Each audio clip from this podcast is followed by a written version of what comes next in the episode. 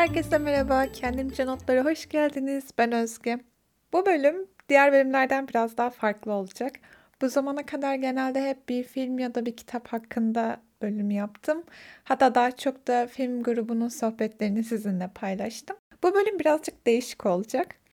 Ee, sizlere internet gezintim hakkında bir bölüm yapacağım.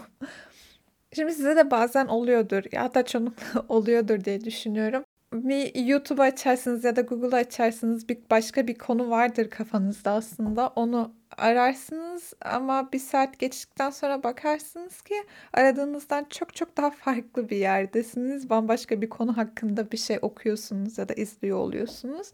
Benim de başıma böyle bir şey geldi ve ama güzel şeyler öğrendiğimi düşünüyorum. O yüzden bu bölümde de bunları sizinle paylaşmak istedim.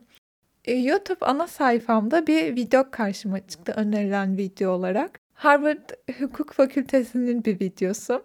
Nedenini çok anlamadım. Benim çerezlerime çok uygun bir video değil gibi geldi bana aslında. Hani böyle hukuk içerikli izlediğim tek şey şu dönemde yargı dizisi sanırsam. Neyse.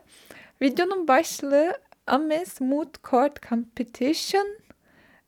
Çevirisi Sanırsam bunun Ames Farazi Mahkeme Yarışması oluyor. 2019 yılındaki yarışmanın videosu çıktı benim karşıma.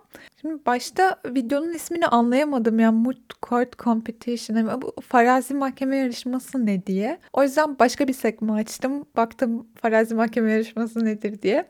Bu hukuk öğrencilerinin böyle hukuki bir olayı karşılıklı olarak savundukları bir mahkeme simülasyonu. Böyle bir dava yarışmasıymış. Bunlar iki evreden oluşuyormuş. Önce dilekçelerini hazırlıyormuş yarışmacılar. Ondan sonra da sözlü sunum yapıyorlarmış. Bu tabii dava dilekçelerinin hazırlanması kısmında da ciddi hukuki araştırmalar yapıyorlarmış. Yani anladığım kadarıyla bu hukuk öğrencileri için güzel bir pratik yapma alanı oluyor onlar için.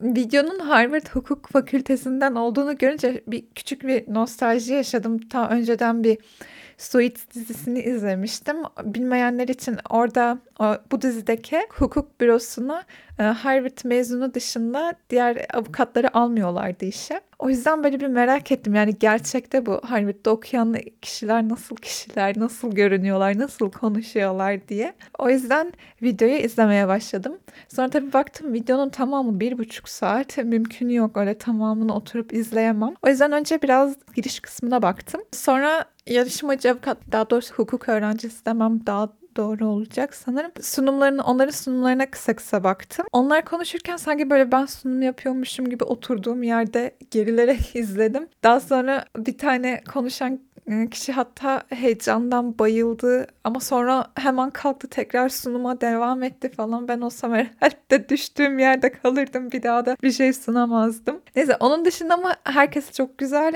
ıı, sunuyordu konusunu falan bayıldım. Konuşmaları mükemmeldi. Şimdi e, videonun baş kısmına dönmek istiyorum. Yani mahkeme neyle alakalıydı? Başta anlayamadım neyle ilgili olduğunu. Bu sefer de onun için çaba harcamam gerekti. Mahkemenin konusu ne diye. Aslında belki de burada videoyu kapatmam gerekirdi ama gereksiz bir çaba gösterdim. Peki mahkemede ne hakkında konuşuyorlardı? E, bunu anlamam da uzun sürdü. E, Indian Child Welfare Act e, İKVA kısaltılmışı. E, böyle bir e, yasa varmış. Nasıl çevrilebilir? Amerikan yerli çocuklarının refahı yasası. Sonra bu yasa ne, neden var diye bakma gereği duydum. Çünkü başta anlamadım. Şimdi bu yasaya göre Amerikan yerli çocukları diyelim ki böyle bir çocuğun annesi babası öldü, evlatlık verilmesi gerekiyor. Sadece yine Amerikan yerlisi yani kızıl derili olan bir aileye böyle bir kabile bu kabiledeki bir aileye evlat verilebilirmiş. Bana biraz böyle, hani neden böyle bir şey var çok ayrımcılık değil mi diye düşündüm. O yüzden de sonra bununla ilgili belgesel bir sürü belgesel izledim anlayabilmek için. Sonra neden böyle bir yasanın olduğunu anlayabildim.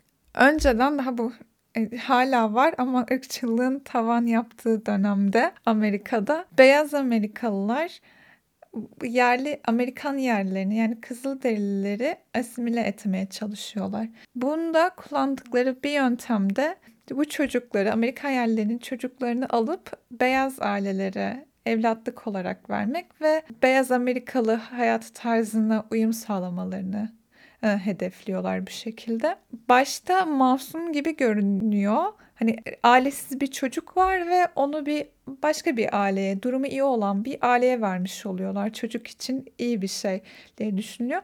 Ama belgeselde görüyoruz ki bazen gereksiz sebep yani anne babası ölmemiş olsa bile işte sen bu çocuğa bakamıyorsun falan deyip e, çocuğu aileden koparıp beyaz bir aileye veriyorlar. Bu Amerikan beyaz Amerikan ailelerin hepsi bilmiyor tabii. Onlar çocuğu zor bir durumdan kurtardıklarını düşünüyorlar. İyi niyetle yaptıklarını söylüyorlar. Ama yerli kabilelerindeki aileler tabii bunu bir haksızlık olarak görüyor. Çocuklarımız elimizden alındı diye. Bu belgeselde belgesellerde bu alınan çocukların ileride neler yaşadıklarını, neler hissettiklerini paylaşıyorlar ve o dönemdeki politikanın nasıl uygulandığından bahsediliyor. İzlerken bana çok ilginç ve yani gerçek olamayacakmış gibi geldi ama gerçek. Mesela bir görüntü var bir adam böyle sanki reklamda böyle bir tanıtım yapıyormuş gibi bir yanda yerli kabilelerinin çocuklarını böyle onların e, geleneksel kıyafetleriyle falan otururken öyle bir grup yapmış. Bir yanda da işte medeni insan kıyafetleri böyle gömlek, kravat falan giydirip bir grup yapmış. İşte diyor ki biz bu çocukları aldık, e, bu insanları, bu barbar kabileyi böyle modern bir hale getirdik diye. İşte bunlar bizim politikalarımız sayesinde oldu diye ve kendi politikalarını övüyorlar. Yerli kabileler daha sonra buna çok karşı çıkıyor ve bu durumu artık önleyebilmek için de çeşitli kuruluşlar aracılığıyla falan bu yasayı çıkarıyorlar İKVA yasasını.